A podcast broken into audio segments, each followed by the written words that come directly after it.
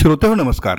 Storytel कट्ट्यावर मी संतोष देशपांडे आपलं मनापासून स्वागत करतो. मित्रांनो आज एक तारीख म्हणजे राष्ट्रीय डॉक्टर्स दिन आज आहे ज्याला आपण इंग्रजीमध्ये नॅशनल डॉक्टर्स डे असं म्हणतो.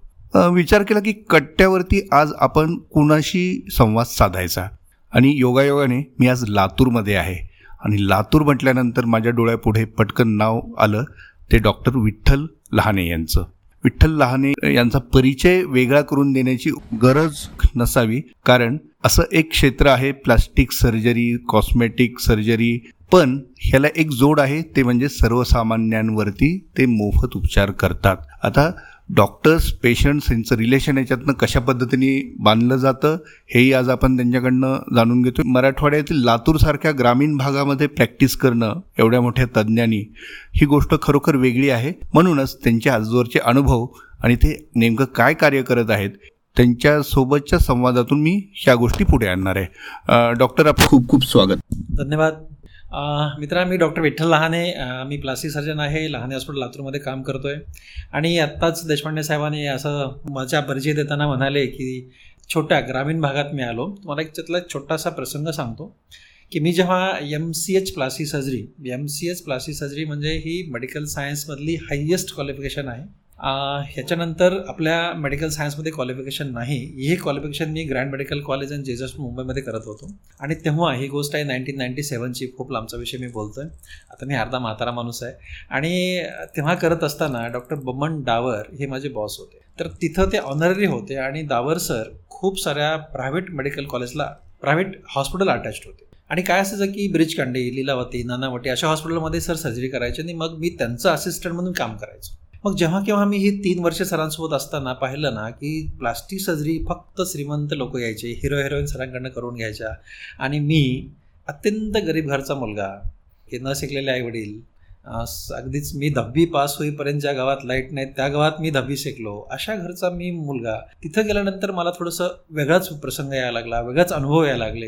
वेगळंच कसं वाटायला लागले दिवशी मी माझ्या बॉसला म्हणालो दावर सर ही फक्त श्रीमंतांनीच हे सगळ्या सर्जरी करून घ्यायच्या. गरिबांचं काय हो? आणि मी जेव्हा एम सी एच ही डिग्री पूर्ण केली तेव्हा असं माझ्या डोक्यात ठरवलं की ही श्रीमंताची ब्रँच गरिबातल्या गरिबापर्यंत कशी घेऊन जायची? आणि नुसतं ठरवलं नाही हे दावर सरांना मी बोलून दाखवलं. दावर सर मला म्हणाले विठ्ठल तुझं म्हणणं एकदम बरोबर आहे पण तू गरीब आहेस तुझ्याकडे काहीच नाही आहे. माझ्यासोबत राहा. वर्ष दीड वर्षासोबत राहा. मी तुला यू के एसला पाठवतो. आणि परत माझ्यासोबत प्रॅक्टिस मुंबईत कर पण मुंबईत सोडू नकोस. दावर सर माझ्यावरती प्रचंड प्रेम करायचे. एखाद्या वडिलांनी लेकरावर कसं प्रेम करावं असा हा माणूस माझ्यावर प्रेम करायचा. आणि तरी मग दावर सरांना म्हणलो नाही सर मला लातूरला जायचं आहे आणि मग दावर सरांना पुन्हा माझी भूमिका बोलून दाखवली की सर मी ना थोडासा आईवडिलांचा प्रिय माणूस आहे. सगळेजणच असतात पण मी जरा जास्तच प्रिय आहे. ते काय मुंबईला येत नाहीत मला त्यांच्यासोबत राहायचं आहे हा माझा पहिला विषय शिक्षणाच्या काळात मी राहू शकलो आहे पण मला राहायचं आहे आणि दुसरा विषय असा आहे की ही श्रीमंताची प्लास्टिक मला गरीबातल्या गरीबा पेशंटपर्यंत घेऊन जायची. दावर सर थोडंसं स्माईल केले मला म्हणाले ऑल दी बेस्ट पण तरी माझं ऐक आणि मी त्यांचं काही न ऐकता लातूरला आलो. लातूरला आलो मित्र हो आणि तुम्हाला सांगतो मी की लातूरमध्ये आलो आणि प्रॅक्टिस सुरू करायची. प्रॅक्टिस सुरू करायची म्हणून सगळ्या बँकेत गेलो. माझ्या मोठ्या भावाने एक थोडीशी किरायत जागा त्याच्या मित्राची मला घेऊन दिली होती. आणि मी अशी वाटेन तुम्हाला की मी बारा बँकेत गेलो. बारा बँकेत मला कर्ज पाहिजे होतं तीन लाख सहा हजाराचं. ही कधीची गोष्ट असावी? दोन हजारची गोष्ट आहे. दोन हजारमध्ये मी आलो. म्हणजे मी सत्त्याण्णवला मुंबईमध्ये एम करत होतो. दोन हजारला पास झालो आणि सरळ लातूरमध्ये आलो. एप्रिल पाच एप्रिल दोन हजारला मी माझी ओपीडी सुरू केली आणि एकवीस मे दोन हजारला मी माझं हॉस्पिटल सुरू केलं. मला म्हणजे आता तेवीस वर्ष मला पूर्ण झाले या विषयाला. आणि तेव्हा लातूरमध्ये जेव्हा मी आलो तर जस्ट लातूरला भूकंपातून थोडी सुधारणा होत होती. नाईन्टीन नाईन्टी थ्रीमध्ये भूकंप झाला आणि दोन हजारला म्हणजे सात वर्षांनी मी लातूरमध्ये आलो होतो. लातूरमध्ये माझी डिग्री असणारा एकच डॉक्टर या विषयाचाच नव्हे तर सुपर स्पेशालिटी नावाचा मी एकमेव डॉक्टरची एंट्री झाली. तेव्हा अशा विषयाचे डॉक्टर इथं येत नव्हते याचा विचारही करत नव्हते. पण माझा जरा विषय वेगळा होता मी आलो आणि मग लातूरमध्ये प्रॅक्टिस सुरू करायची म्हणून मी कर्ज काढण्यासाठी बँकेत गेलो. तुम्हाला सांगतो मी की मी बारा बँकेमध्ये गेलो मला एकाही बँकेनं कर्ज दिलं नाही. मला एकच प्रश्न विचारला की तुमच्याकडे मॉडगेज करण्यासाठी पॅरल प्रॉपर्टी काय आहे? अरे माझ्याकडे सायकल पण नव्हती राजा. नो माझ्याकडे पाच शेवटचा पगार मला अडीचशे रुपये मिळाला होता. त्यातले बाकीचे पैसे खर्च झाले होते. सतराशे रुपये खिशामध्ये होते. इतकेच माझ्याकडे पैसे होते. बाकी मॉडगेज करायला माझ्याकडे काहीच नव्हतं. आणि एका बँकेच्या मॅनेजरला मी म्हणालो तुम्हाला कळत नाही पण विठ्ठल लहानेकडे जे डिग्री आहे ना ती मेडिकल सायन्समधली हायेस्ट क्वालिफिकेशन आहे. तुम्हाला कर्ज देत नाहीत. आणि तिथंपर्यंत ऑनेस्टली स्पीकिंग तिथंपर्यंत ना पद्मश्री डॉक्टर तात्याराव लाणे आणि मी आम्ही दोघे बंधू. मोठे झालो कारण आम्ही गरीब होतो. गरिबी आमची स्ट्रेंथ होती. आजही मला वाटतं त्या स्ट्रेंथमुळे मोठे झालं. पण त्या दिवशी मला त्या गरिबीचं प्रचंड वाईट वाटलं. कधी नाही ते त्या दिवशी संध्याकाळी दादांना फोन लावून फोनवर रडत बसलो की मला कोणी कर्ज देत नाही मी प्रॅक्टिस कशी करायची? मग त्यांनी त्यांचा एक मित्र मला पाठवला माझ्याकडे. तो मित्र माझ्याकडे आला. त्यांनी ते त्याची सोळा एकर जमीन मदानावर लिहून दिली आणि मला कर्ज मिळालं. तर मला मुद्दाम हे तुम्हाला सांगायचं आहे की अशा परिस्थितीमध्ये मी प्रॅक्टिस सुरू केली. त्याच्यानंतर मी दोन हजार चारमध्ये एक हॉस्पिटल बांधलं. दोन हजार अकरामध्ये मी दुसरं हॉस्पिटल बांधलं. जेव्हा मी दोन हजार अकरामध्ये दुसरं हॉस्पिटल बांधत होतो तेव्हा आमच्या हॉस्पिटलच्या बाहेर वेटिंगमध्ये मॅनेजर लोकांची लाईन लागली होती की आमचं कर्ज घ्या आमचं कर्ज घ्या आमचं कर्ज घ्या. म्हणजे मला हा पॉईंट तुम्हाला सांगायचा आहे. मी सगळ्यांना हे सांगत असतो डॉक्टर मंडळांना हे सांगत असतो की ना लगेच माघार नका घेऊ. प्रसंग असेच काही प्रसंग तुम्हाला खूप मोठे करतात. त्यामुळे फक्त एकच आहे ना की आयुष्यामध्ये इथिकल प्रॅक्टिस चांगली प्रॅक्टिस आणि कधीही मी असं नेहमी म्हणतो ना की मी असं ह्या खुर्शीत बसताना एक शपथ घेऊन बसतो की एक एक रुपया पेशंटकडे जास्त येत नाही पाप लागतं. एक रुपया पेशंटला खोटं बोलायचं नाही अशी प्रॅक्टिस आयुष्यात कधीच करायचं नाही. ह्या गोष्टी तुम्हाला खूप काही देऊन गोष्टी असतात असं माझं म्हणणं डॉक्टर्स डेसाठी प्रत्येक डॉक्टरांसाठी आहे. वा. आणि सर तुम्ही जेव्हा प्रॅक्टिस सुरू केली जसं तुम्ही नमूद केलं तेव्हा या शस्त्रक्रियांची गरज किती होती समाजात? चित्र काय होतं? तुम्हाला सांगतो मी की दुभांगलेले ओठ आणि टाळू अशा काही व्यंग असतात. आणि ते व्यंगवर उपचार करणारे डॉक्टर फारच कमी असतात. म्हणजे प्लास्टिक सर्जन ते करू शकतात. आणि मी जेव्हा लातूरमध्ये आलो तेव्हा आपल्या हा मराठवाड्यातल्या आठ जिल्ह्यापैकी सात जिल्ह्यामध्ये हे प्लास्टिक सर्जन कोणीच नव्हते. त्यामुळे हे लोक अशीच व्यंग घेऊन फिरत होते. आणि मग आम्ही ठरवलं की फक्त तेवढंच नाही एखाद्या पेशंटचा हात तुटला ती नस जोडायची असते. ती नस जोडण्यासाठी चार पाच तासाच्या आत जोडा लागते. तर ही नस समजा लातूर जिल्ह्यातला कुठल्याही पेशंटचं बोट तुटलं ते जोडायचं असेल तर त्याला पुण्यात जायचं किंवा मुंबईत जायचं. सहा आठ दहा तासाच्या आधी जाऊ शकत नाही ते बोट जोडताच येणार नाही. म्हणजे ज्या ज्या आमच्या विषयामध्ये शस्त्रक्रिया होतात ते एकही शस्त्रक्रिया वेळेवर करण्यासारखं इथल्या लोकांना ॲक्सेस नव्हता. कारण ह्या अशा विषयाची मानसिद्ध नव्हती त्याच्यामुळे याची प्रचंड गरज होती. आम्ही दवाखान्याचा दुसरा वर्धापन दिन साजरा करण्यासाठी दुभांगलेले ओठ आणि टाळूवरती मोफत सर्जरी करावी असं ठरवलं. आणि एक एका दिवशी आम्ही किती करू शकतो? बरं आम्ही एवढे गरीब की आम्ही वर्षभर फ्री करू शकत नाहीत. आम्हाला कर्ज न मिळणारे असे आम्ही लोक सुरू करणार आहे. आणि आम्ही तिथे त्या दिवशी शिबिराची बातमी दिली पेशंट यायला लागले. त्या दिवशी जस्ट मी अकरा ऑपरेशन केले पण त्या दिवशी दोनशे लोक आले होते. पण ह्या दोनशे लोकांना मी करू शकत नव्हतो. म्हणजे ही याची प्रचंड म्हणजे प्रचंड गरज होती आणि मग हे दुसरा वर्धापन दिन तिसरा वर्धापन दिन आम्ही साजरा केला पण आम्ही एका दिवसामध्ये हार्डली दहा बारा दहा बारा सर्जरी करू शकत होतो. आणि ते सुद्धा आम्ही इकडून तिकडून आम्ही स्वतःचे काही पैसे घालून आम्ही ते करत होतो. मग माझ्या लक्षात आलं की ही खूप गरज आहे खूप जास्त गरज आहे. आणि मग स्माईल ट्रेन नावाचे एक संघटन आहे जे ऑर्गनायझेशन आहे जे अमेरिकेचं बेस्ट आहे. ते लोक या ओट फाटलेल्या आणि टाळू फाटलेल्या व्यंगासाठी मोफत सर्जरी करण्यासाठी मदत करतात हे मला कळलं. मग मी म्हटलं की आता काहीतरी करायला पाहिजे त्यांना पत्र लिहिले. एक दोन तीन चार. अशी वाटेल तुम्हाला की मी दीडशे पत्र त्या स्मार्ट ट्रेनला मेल केले दीडशे. ओके आणि मग त्यातला एक आपला इंडियन माणूस सतीश कालरा नावाचे ते न्यूयॉर्कमध्ये राहत होते. मग त्यांचा मला सरळ फोन आला. ते हिंदीत बोलत होते मला मला खूप छान वाटलं. पण त्यांनी मला पहिला प्रश्न विचारला Vitthal what are you doing in there in Latur? आणि त्यांचा मला इतका शेवट वाटत होतं की लातूर कुठं आहे? Where is Latur? What is air connectivity कोणकोणते विमानं तिथे येतात? आता दोन हजारची गोष्ट आहे दोन हजार तिथं मला ट्रेन नव्हते हो. लातूरमध्ये यायला ट्रेन नव्हते. आता विमान कुठले सांगू या माणसाला? मग मी त्यांना मग पुन्हा पुढचा प्रश्न अरे वाय दिस क्वालिफाईड पर्सन म्हणजे M C H degree J जेमध्ये घेणारा माणूस लातूरमध्ये काय करतोय? म्हणलं sir please don't ask me this questions हे प्रश्न मला नका विचारू पण मला प्लीज मदत करा. मला ह्या लेकरांसाठी काम करायचं आहे आणि त्यांच्याशी माझं तीस एक मिनटं बोलून झाल्यानंतर त्या माणसाला कळलं की खरंच या माणसाला काम करायचं आहे आणि दोन हजार चारमध्ये ते माझ्याकडे आले. त्यांनी मला पाहिलं फक्त पाहिलं ते. मला एक शब्द बोलला नाही बाबा. आणि त्यानं मला एका दिवसामध्ये स्माईल ट्रेनची पार्टनरशिप मिळाली. तीन डिसेंबर दोन हजार चार या दिवसापासून आम्ही दुभांगलेले ओठ आणि टाळो यावरती आता शंभर टक्के मोफत सर्जरी करतोय. साधारणपणे नऊ हजार नऊशे सर्जरी आम्ही आत्तापर्यंत मोफत केल्यात. नऊ हजार नऊशे हे महाराष्ट्रामध्ये सगळ्यात जास्त या व्यंगाच्या मोफत सर्जरी इथे होतात. गेली अठरा वर्ष हे रेकॉर्ड कोणी तोडला नाही ते रेकॉर्ड आमच्या नावावरती आहे. ओके आणि तुम्हाला सांगतो मी की ह्या सर्जरी सुरू करताना आणखी एक प्रसंग माझ्या आयुष्यामध्ये जो मला खूप जास्त असा हलावून टाकणारा प्रसंग आहे. दोन हजार आठमध्ये कॉन्फरन्स होती अमेरिकेमध्ये डॅलाशा शहरामध्ये. मला त्याचं त्या कॉन्फरन्समध्ये गेलो त्या कॉन्फरन्समध्ये जा मला एक प्रश्न तिथे एक डॉक्टर डॉक्टर समरलँड डॉक्टर त्यांना एक प्रश्न विचारला. खाली प्लास्टिक सर्जन बसले त्यांनी एक प्रश्न विचारला की समरलँड सर म्हणजे समरलँड म्हणजे या विषयात प्रचंड काम करणारा माणूस आता त्यांचं ऐंशी वर्ष वय आहे दोन हजार आठची गोष्ट मी सांगतोय आणि त्यांना अख्खा बिचाऱ्यानं आयुष्य घातलं या विषयामध्ये आणि त्यांना प्रश्न विचारला की समरलँड सर तुमच्याकडे जर बारा वर्षाचा पेशंट आला ओट फाटला आणि टाळू फाटला तर आधी कुठली सर्जरी कराल? मी म्हणलं एवढा चिल्लर प्रश्न ह्यांनी का विचारला असेल? एवढ्या मोठ्या माणसाला त्याचं कारण आहे. मी दररोज बारा वर्षाचे करायचो दररोज. बाराच काय मी चाळीस चाळीस पन्नास पन्नास साठ साठ वर्षाची ओट टाळू फाडून ऑपरेशन करून आणि तिथं अमेरिकेला गेलो होतो. एवढा का सिल्लर प्रश्न विचारला असला? असं म्हणून मी शांतीनं बसलो. समोर उत्तर दिलं की मला ना आमच्या देशामध्ये गर्भाशयातच असताना आम्ही त्यांना काउन्सिलिंग करतो. डिलिव्हरी झाली की त्या लेकरांना आम्ही ट्रीटमेंट सुरू करतो. तीन महिन्यात झालं की आम्ही टाळ ओठाचं ऑपरेशन करतो. दहा महिने ते बारा महिन्यामध्ये आम्ही टाळूचं ऑपरेशन करतो. त्यामुळे आमच्या देशामध्ये एक वर्षापेक्षा मोठा पेशंटच नाही आहे त्याच्यामुळे मला हेच माहीत नाही की बारा वर्षाचं काय करावं. तुम्हाला सांगतो मी म्हणजे ना आतापर्यंत मी असं ऐकलं की एकशे ऐंशी डिग्री डोकं फिरतं त्या दिवशी माझं तीनशे साठ डिग्री डोकं फिरलं. म्हणलं आपण कुठे राहतोय? म्हणजे आपण आहेत कुठे? म्हणजे आपलं एवढं शिकून काय फायदा आहे? आपल्या देशाचं कसं? असे एवढे प्रश्न माझ्या मनात यायला लागले तिथं न्यूयॉर्क युनिव्हर्सिटीमध्ये काही दिवस पुढे काम केलं आणि इथं आलो परत आणि काम सुरू केलं. सगळ्या महाराष्ट्रातल्या प्रत्येक माणसाला पत्र लिहिले प्रत्येक माणसाला कलेक्टरना पत्र लिहिले सी ओना पत्र लिहिले सगळ्या डीन सरांना पत्र लिहिले सगळ्या सिव्हिल सर्जनना पी एच सीचं मेडिकल पत्र लिहिले की अशा प्रकारचे पेशंट आणि तेव्हा एक चांगला विषय आणखी घडला की इथे तेव्हा डॉक्टर गेडाम होते प्रवीण गेडाम सर होते. आणि त्या माणसाने मला इतकी मदत केली ना त्यांनी सगळ्यांना पत्र लिहिले सगळे पेशंट जमा करा. सर्व अभियानमधून पेशंट यायला सुरू केले. त्यांच्यानंतर एस पी सिंह सचिंद्र प्रताप सिंह म्हणून इथं सीओ आले. तो माणूस इतका ग्रेट माणूस त्या माणसाने इतकी मदत केली पेशंट जमा करायला. आणि पेशंट यायला सुरू केले आम्ही काम करायला सुरू केलं. काम करायला सुरू केलं तर मी चॅरिटीमध्ये काम करतोय. बरोबर? सगळीकडे पेशंट नंदुरबार अमरावती अकोला बुलढाणा नाव घालत्या जिल्ह्याचे पेशंट यायचे. गाडी गाडी पेशंट येत राहायचे मी ऑपरेट करत राहायचो. पण ते असिस्टंट आता मी चॅरिटीत काम करतोय. मला चॅरिटीमध्ये काम करतोय मी. असिस्टंट म्हणायचं की सर पैसे वाढवून द्या कुठून वाढवून देऊ? मग माझ्या बायकोचं लक्षात आलं की यांना अडचण नाही. माझी बायको माझी असिस्टंट झाली. डॉक्टर राजेश शहा माझे भूलतज्ञ झाले. आमच्या तिघांची आम्ही टीम तयार केली जी एकमेकाला सोडणार नाही ना पैसे मागणार नाही अशी आम्ही टीम तयार केली. आम्ही काम केलं नेतृत्वाला तुम्हाला सांगतो. दहा वर्ष दोन हजार आठ ते अठरा दहा वर्ष नॉनस्टॉप काम केलं आम्ही. दररोज दोन ते तीन सर्जरी फ्री दररोज वर्षभरात सहाशे पाचशे ते साडेसहाशे सर्जरी फ्री असं आम्ही काम सुरू केलं आणि दोन हजार अठरामध्ये एक चांगली घटना घडली.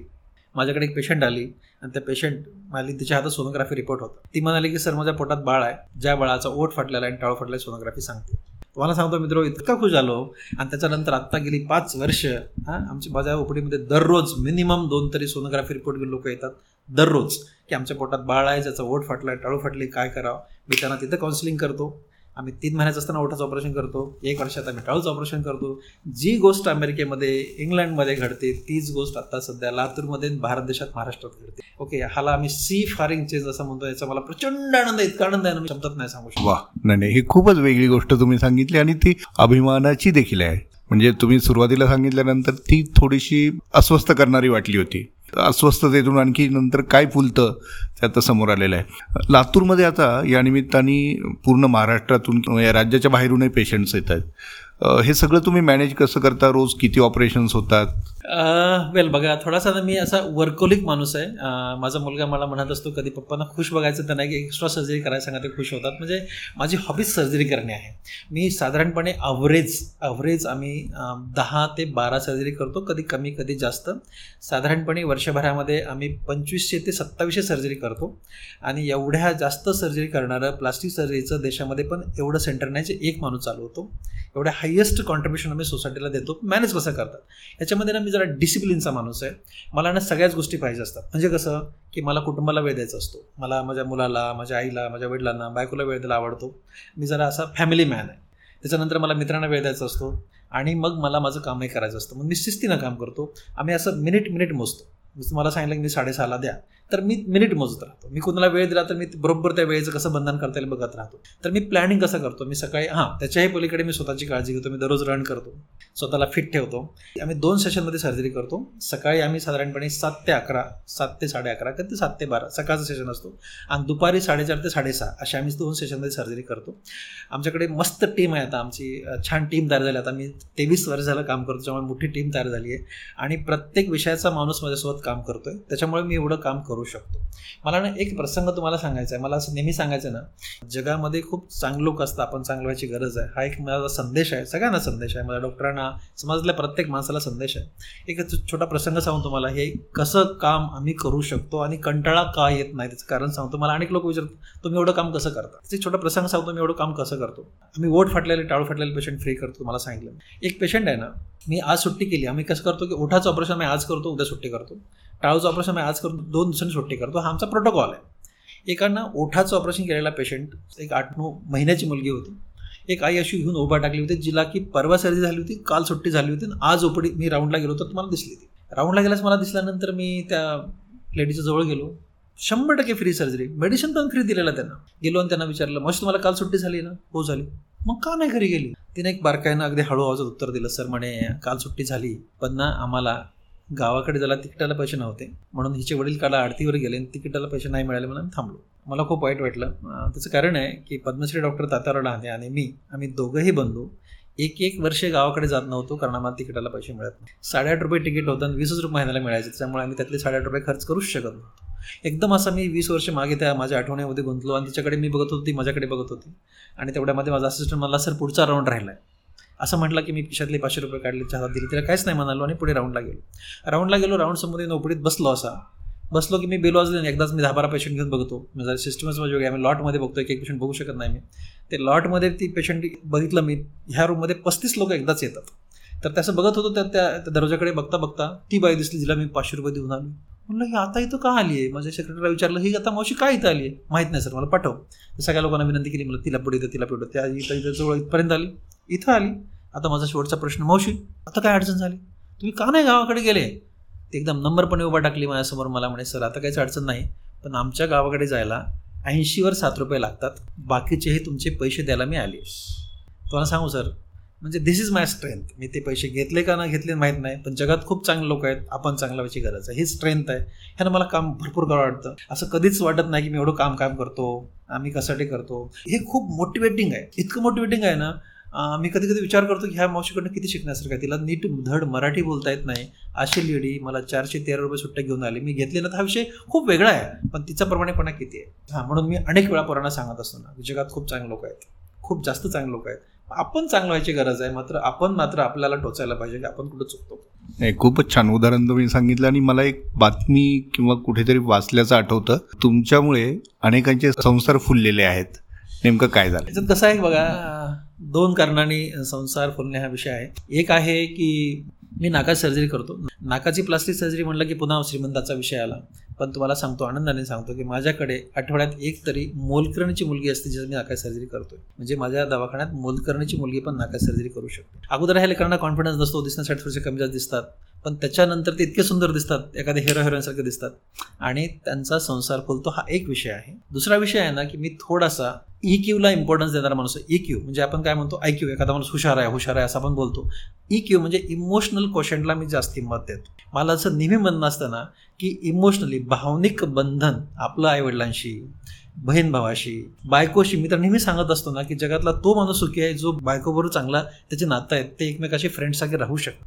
हे ह्याला म्हणायचं ई क्यू हे हे ज्या ज्या लोकांनी हे बंधनं पाळू शकले ना ते लोक जगात खुश राहिले. हा झाला एक विषय. ज्या ज्या लोकांचे ओठ फाटले आहेत तुम्हाला सांगतो की एक माझ्याकडे लेडी आहे तिचं ओठ फाटलेलं आहे. तिला दोन मुली झाल्यात आणि ते नवऱ्याने सोडून दिले. ती मोठी आहे बरीच मोठी आहे तिचं वय पण जास्त आहे. तिला कुठून तरी कळलं ती बिचारी माझ्याकडे आली. तिचं मी ओठाचं ऑपरेशन केलं तिचं मी टाळूचं ऑपरेशन केलं तिचं मी नाक चांगलं करून दिलं सगळं फ्री करून दिलं. आता नवरात्रीच्या मागे लागला की माझ्या घरी चल माझ्या घरीचं तर मग मी काय अशा वेळेस काय करतो की मी घेऊन जातो. ओके मला खूप छान वाटतं हे. तर ते माझ्या स्वतःच्या गाडीमध्ये अशा पेशंटला बसून घेऊन मी नवऱ्याच्या घरी जातो मी तिला बोलतो मी तिचं पालकत्व घेतो. आणि काय होतं की हे एक जरी प्रसंग असा समोर लोकांच्या गेला ना लोकांना खूप छान वाटायला लागतं. पण मी म्हणतो ना की आपल्या हिश्श्याला येणारी कुठली ना कुठली चांगली गोष्ट करा जेणेकरून समजा समाजामधले पाच कुटुंब तुम्ही सुखी करू शकलात ना समजून घ्या की तुम्ही सगळा समाज सुखी करू शकलात आता एवढं सगळं तुम्ही सांगितलं आता आणखी एकच प्रश्न आणि तो थोडासा वैयक्तिक आहे. असं की हे सगळं करत असताना तुम्ही अत्यंत अर्थातच वेगळं असता अतिशय बिझी असता. तुमच्या वैयक्तिक आवडीनिवडी काय आहेत छंद काय आहेत तुम्ही स्वतःला कसं पाहतात त्या दृष्टीने? एक माझा स्वतःचं वैयक्तिक म्हणजे ना जी गोष्ट मला खूप जास्त आवडते ती म्हणजे माझ्या आईवडिलांना माझ्या बायकोला आणि मुलाला वेळ द्यायला आवडतो. हे मला खूप जास्त नंबर एक. नंबर दोन त्यांच्याबरोबर कुटुंबाबरोबर बाहेर फिरायला मला प्रचंड आवडतं. ॲक्च्युली ही आवड त्यांची होती पण आता ती माझी तयार झाली आहे. फिरायला वेळ मिळतो का? हां मी तुम्हाला आता बोलताना बोलून गेलो मी डिसिप्लिनचा माणूस आहे. तुम्ही जर आता कधी आलात ना मी कुठे जाणार असेल ना बाहेर एक बोर्ड लागला असतो. ओके मी स्वतः दहा ते बारा दिवसाचे वर्षात एकदा हॉलिडे घेतो. कुटुंबाबरोबर फिरायला जातो आणि दोन महिने आधी बाहेर नोटीस लावतो. एकाही पेशंटची गैरसोय होणार नाही. त्यांची अपॉइंटमेंट तेव्हा मी बुक करून ठेवतो. मागे पुढे सगळं ॲडजस्ट करून देतो. कुणालाच काडी पण एवढा त्रास होणार अशी काळजी घेतो पण मी जेव्हा बारा दिवस बाहेर जातो मला एक सुद्धा फोन येत नाही. ओके त्याचं कारण आहे ना लोकांना इतकं छान वाटतं की सर तुम्ही जा. सर तुम्ही बिलकुल जा. असे लोक म्हणतात मला कोणी डिस्टर्ब करत नाही. हां पण मी तेवढाच एन्जॉय करतो मला फिरायला. पर्टिक्युलरली पर्टिक्युलरली माझ्या मुलाबरोबर माझ्या बायकोवर फिरायला मला फार जास्त आवडतं. माझा मुलगा आमचा गाईड आहे. तोच टूर फायनल करतो. तिथे ना मी आणि माझी बायको त्याच्या लेकरासारखे वागतो अगदी लहान लेकरासारखे. हा एक हॉबी आहे माझी आणि मला हे मला पर्सनल लाईफमध्ये हे मला खूप जास्त आवडतं. दुसरी गोष्ट आहे ना की मला सगळ्यांनाच आवडतात पण मला मायांना माझे आईवडील खूप आवडतात. आता अण्णा नाहीत पण माय तेवढीच मला आवडते. त्यांचं ना त्या दोघांची भांडणं लावून देणं हा एक छंद आहे आमचा. तुम्हाला आश्चर्य वाटेन की एकोणीस वर्ष फक्त भांडणं लावण्यासाठी आम्ही एकत्र बसायचो. ते दोघं एकमेकाला भांडायचे आणि आम्ही दोघं नवरा बघू हसायचो. हे लुटूपुटूचे भांडणं जे नाईन्टीन इयर्स एन्जॉय केले ना एवढं आयुष्यात कुठंच मी कधी काय एन्जॉय केलं नसेल. म्हणजे ती जी एंटरटेनमेंट होती ना एक छोटा प्रसंग असा आहे की एक दिवशी मी घरात गेलो आणि घरात गेलास मी खोडकर माणूस आहे. मी जरा असा एकदम सॉफिस्टिकेटेड माणूस घरात नाही आहे घरात गेलो आणि दरवाजा काढला ना तर अण्णा सापडले. अण्णांनी म्हणजे वडिलांना मी अण्णा म्हणतो अण्णाने दरवाजा काढला. अण्णाने दरवाजा काढला ना तर घरच्या सगळ्या लोकांना माहिती आहे की मी जरा खोडकर माणूस आहे. मग मी चिमटा काढण्यासाठी अण्णांकडे हात असा पुढे केला तर अण्णाने असा झटका दिला पाठीमागे. अण्णाने झटका दिला ना पण अण्णांची धोती माझ्या हातात आली आणि धोती फेटली. बापाची धोती फेटली बाप मला मारायला लागला. अर्धीच फेटली होती पण अन्न मारायला लागले. त्यांनी मार मी त्यांना कसं ऐकतो? अण्णाने असा हात वर केला की पळत गेलो. किचनमध्ये किचनमध्ये माय होती. माईच्या पाठीमध्ये जाऊन लपलो आणि माईला म्हटलं बघ माय अन्न मला मारले. मी काय खोडी केली माईला नाही सांगितली. माय जे अण्णांना भांडायला लागली का नाही तुम्हाला कळतं का? एवढा मोठा डॉक्टर लिकर त्याला मारताय कसे तुम्ही? हे जे आहे ना तर ह्या हॉबी मला प्रचंड आवडतात. त्याच्या शेवटची हॉबी मला जी आवडते ना ती मला ना मुलांना सेफ द्यायला आवडतं. लेकरं आहेत ना लेकरं लेकरं. हां दहावीचे लेकरं आहेत अकरावीचे आहेत बारावीचे आहेत मेडिकल कॉलेज आहेत इंजिनिअरिंग कॉलेज आहेत M P S C U P S C करायला लेकरं आहेत. तर हे जे लेकरं आहेत ना सध्याचे जे स्टुडंट आहेत ना त्यांना सेफ देण्यासाठी मला प्रचंड आवडतं. I want to safe them कारण ना मला असं नेहमी वाटतं हेच खरं फ्युचर आहे. ओके आणि मी थोडं नाही तुम्हाला आश्चर्य वाटेन की साधारणपणे मी आता सत्तावीसशे दोन हजार सातशे व्याख्यानं फक्त मुलांसाठी दिलेत. फक्त मुलांसाठी ओके बाकीच्या व्याख्यानं किती मी मुजत पण नाही पण मी मुलांसाठी बोलतो. फक्त बोलतो नाही तर मी आता असं माझ्या लक्षात आलं आहे की लेकरं ते प्रचंड चांगलं फॉलो करतात. साधारणपणे सहाशे मेसेज मला दररोज येतात. आठशे पत्र मला दर महिन्याला येतात मुलांची. आणि हे सगळ्यांची उत्तरं मी देतो. फक्त मुलांसाठी ते माझ्या ओळखीचे नसतात काय नाही. तर हे मुलांना सेफ देणे कुटुंबामध्ये एन्जॉय करणे आणि ऑपरेशन करणे माझ्या हॉबी आणि वाचन संगीत असं काही? हां वेल तुम्हाला सांगतो मी नाही वाचत. मी फक्त टेक्निकल म्हणजे माझ्या विषयाच्या गोष्टी मी वाचतो. बाकीचं मी वाचत नाही पण माझी बायको चांगली वाचक आहे ती मला स्टोरी सांगत राहते तिच्या मी स्टोरी ऐकतो. तिला पुस्तक वाचायला प्रचंड आवडतात. तिच्याकडे अनेक संग्रह तसा आहे. मी नाही वाचत. पण मला माझ्या विषयाला अपग्रेड करणे माझ्या विषयात नवीन नवीन काय चाललंय बघणे. माझं असं आहे ना की आज डेव्हलप्ड कंट्रीमध्ये आज माझ्या विषयात जर काही घडलं ते उद्या लातूरमध्ये घडलं पाहिजे. हे माझं असं डोकं आहे. म्हणून म्हणालो की मला हे भाषण बिषण नाही करता येत. माझ्या विषयाचा असा माणूस मी आहे. त्यामुळे मी बाकीचे अवांतर विषय अवांतर स्टोरीज वाचत नाही. पण मला चांगले माणसं वाचायला आवडतात. चांगली माणसं. त्यांचं ऐकायला आवडतं. मी नेहमी म्हणतो ना संजनाचे संगोपन करा. हे समाज आणि देशहिताचे असते. कधी पण जो माणूस चांगला आहे ना त्याला चांगलं म्हणलं पाहिजे. त्याला चांगलं म्हटलं ना तर बाकीचे लोक जे असतात की नाही त्यांच्या लक्षात येतं की हा चांगला आहे त्याची पाठ थोपटली गेली आपण पण चांगला वागलं पाहिजे. हा माणूस चांगलं काम करतो त्याचं कौतुक झालं त्याचं अप्रिशिएशन झालं आपण पण चांगलं काम केलं पाहिजे. म्हणून चांगल्या माणसाला वर घेऊन जाणं हे आपलं दायित्व आहे. आणि जे ज्या चांगली माणसं असतात त्यांना जोपासणं त्यांना सांभाळणं त्यांचं कौतुक करणं हे मला आवडतं. वा तर मित्रांनो हे होते डॉक्टर विठ्ठल लहाने. ॲक्च्युली नावात लहाने असलं तरी त्यांना खरं महाने असंच म्हटलं पाहिजे. सरांनी वेळात वेळ काढून आपल्या विनंतीला मान देऊन काढला आणि आजचा हा कट्टा रंगला. त्याबद्दल सरांचं खूप खूप आभार व्यक्त करतो. फक्त जाता जाता त्यांना एकच शेवटचा म्हणजे असं मी तिसरा म्हणतो शेवटचा प्रश्न पण एकच प्रश्न विचारा असं वाटतं. तो म्हणजे डॉक्टर आणि पेशंटमधलं नातं ह्या डॉक्टर डेच्या निमित्ताने तुम्ही कसं बदलताना पाहतात? तुम्हाला कसं अभिप्रेत आहे? मला ना शंभर टक्के डॉक्टरचा पेशंटवर विश्वास असावा आणि शंभर टक्के पेशंटचा डॉक्टरवर विश्वास असावा असं मला अभिप्रेत आहे. आणि ते मी अनुभवतो आहे गेली ट्वेंटी थ्री इयर्स माझ्या प्रॅक्टिसमध्ये तुम्हाला सांगतो मी की एकदाच ओपीडीमध्ये बारा पंधरा पेशंट घेऊन बघतो. एकदाही एकाही पेशंटनी किती खर्च येतो हा प्रश्न मला कधी विचारला नाही. कधीच फक्त एकच विचारलं लवकर ऑपरेशनची तारीख द्या. आता विषय चालला आहे की हे कसं बदललं? याच्यामध्ये ना फक्त डॉक्टर रेस्पॉन्सिबल आहेत का समाज रेस्पॉन्सिबल आहे? असं नाही म्हणता येणार पण एक तुम्हाला सांगतो. मी पुन्हा म्हणत होतो की ज्या काही गोष्टी चांगल्या असतात त्या गोष्टी फार झाकून राहतात. आणि ज्या काही गोष्टी खराब असतात त्या गोष्टी खूप जास्त पसरल्या जातात. खरं पाहता आजही कुठलाच डॉक्टर समाजामध्ये मुद्दामहून काही चुकीचं करत नाही करू शकत नाही. कारण बघा कधी पण लक्षात ठेवा आमच्या सगळ्या डॉक्टर बांधवांना त्यांच्या आयुष्यातला सगळ्यात महत्त्वाचा माणूस कोण आहे? पेशंट आहे. जे काय बघा डॉक्टर होण्यासाठी ना खूप अभ्यास करावा लागतो. हे सगळ्या जगाला माहिती आहे. बारावीला अभ्यास करा एम बी एसला अभ्यास करा एम एसला अभ्यास करा एम सी एसला अभ्यास करा. खूप लॉंग प्रोसेस आहे. एवढी मोठी प्रोसेस ही पेशंटसाठी शिकली जाते. पेशंटसाठी कष्ट केले जातात. म्हणजे पेशंट चांगलं करणं हे डॉक्टरांचं दायित्व आहे आणि त्यासाठीच ते कष्ट घेतात. त्यात काही शंका नाही. पण एखादी छोटीशी गोष्ट घडली ना तिला खूप मोठा बाऊ तयार केला जातो हे मी माझ्या डोळ्यांनी पाहतो मला मी असं नेहमी सांगतो की याच्यामध्ये सज्जन हा एक शब्द असतो. आणि मी डॉक्टरांना सज्जन हा एवढ्यासाठी म्हणत असतो ना की तुम्हाला कळतं. मी डॉक्टर बंधूंना पण सांगतो तुम्हाला कळतं. समोरच्याला कळत नाही म्हणून एखादी गोष्ट त्यांनी बोलला पण तुम्हाला कळतं ना. तर मी थोडासा पॉझिटिव्ह घेतो. समजा एखादा पेशंट एखाद्या अडचणीतून आपल्याकडे आला ना आणि तो म्हणाला असं कसं झालं? त्याचा वेगळा अर्थ नका घेऊ. मी असं सांगतो की असं कसं झालं त्याला एक्सप्लेन करा. असं मी सगळ्यांना सांगत राहतो. ओके ठीक आहे. लोक म्हणतात तुला कोणी विचारत नाही रे म्हणून तू असं म्हणतो. तसं नाही. मला पण विचारलं ना तर मी तेवढ्याच समाधानाने सांगेन की हे असं नाही आहे नंबर एक. नंबर दोन. मी असं म्हणतो ना डॉक्टर बंधूंनी मी ऑपरेट करताना आपण आपल्या भावावर ऑपरेट करतोय बहिणीवर ऑपरेट करतोय आईवर ऑपरेट करतोय वडिलावर लेकरावर ऑपरेट करतोय अशी भावना जेव्हा तुम्ही ऑपरेशन करताना एखाद्या पेशंटची विषयी असते ना तर आपोआप तुम्हाला रिझल्ट चांगले मिळतात. एखादा पेशंट ओपडीत येतो ना तर मला आता सांगायचं आहे हे जे बदललं आहे हो मला पण कळतं आहे अगदीच मी ते डिनाय करत नाही आहे हे शंभर टक्के बदलले विश्वास नावाचा फेथ नावाची गोष्ट नाही राहिली. ॲब्सल्युटली ॲग्री करतो मी डिसॲग्रीला अजिबात करत नाही. पण मी पुन्हा असं म्हणेन की डॉक्टर आणि पेशंटमध्येच फेथ असणं जरुरीचं आहे. तो असायलाच पाहिजे. ओके जर हा फेत जातोय ना ते जाऊ नये. याच्यामध्ये पेशंटचं पण मोठं नुकसान आहे. ओके काय होतं कधी कधी आपण म्हणतो की अननेसेसरी तपासण्या झाल्या नको त्या तपासण्या केल्या असं पण म्हटलं जातं. पण त्याचं कारण आहे ओके एखाद दिवशी एखादी तपासणी नाही केली आणि काहीतरी अडचणीचं निघालं की ते पेशंट तुम्ही का मग तपासणी केली नाही? त्याच्यामुळे मग डॉक्टर काय म्हणतात? बाबा पुन्हा कधी अडचण येऊ नये ना मग सगळ्या तपासण्या करून घ्या. ही थोडीशी अंडरस्टँडिंगचा विषय आहे. मला आजही असं म्हणायचं पेशंटसाठी सुद्धा आणि डॉक्टरांसाठी सुद्धा एक सुंदर नातं त्याच्यामध्ये असावं. पेशंट आणि डॉक्टरमधलं जे नातं असतं ना तुम्हाला सांगतो दररोजच्या उपडीमध्ये माझ्या वडिलाच्या वयाचे पण दहा तरी लोक माझ्या पाया पडून जातात. ओके मी त्यांच्या परत पाया पडतो हा विषय वेगळा पण ते म्हणतात नाही साहेब तुमच्या विचाराच्या मी पाया पडतोय. मला काय म्हणायचं मी पण डॉक्टरच आहे ना. आणि म्हणून म्हणालो की जगात आणखी लोक चांगले आहेत आपण चांगला व्हायची गरज आहे. माझा दोघांनाही सल्ला आहे. आपणही चांगलं व्हा. डोळे उघडून या. प्रत्येकाकडे शंकेनं बघू नका. असं मला रुग्णांना नातेवाईकांना सांगायचं आहे ओके आलं की हे कोणतरी आपल्याकडनं पैसे जास्त येईल असं नका विचार करू.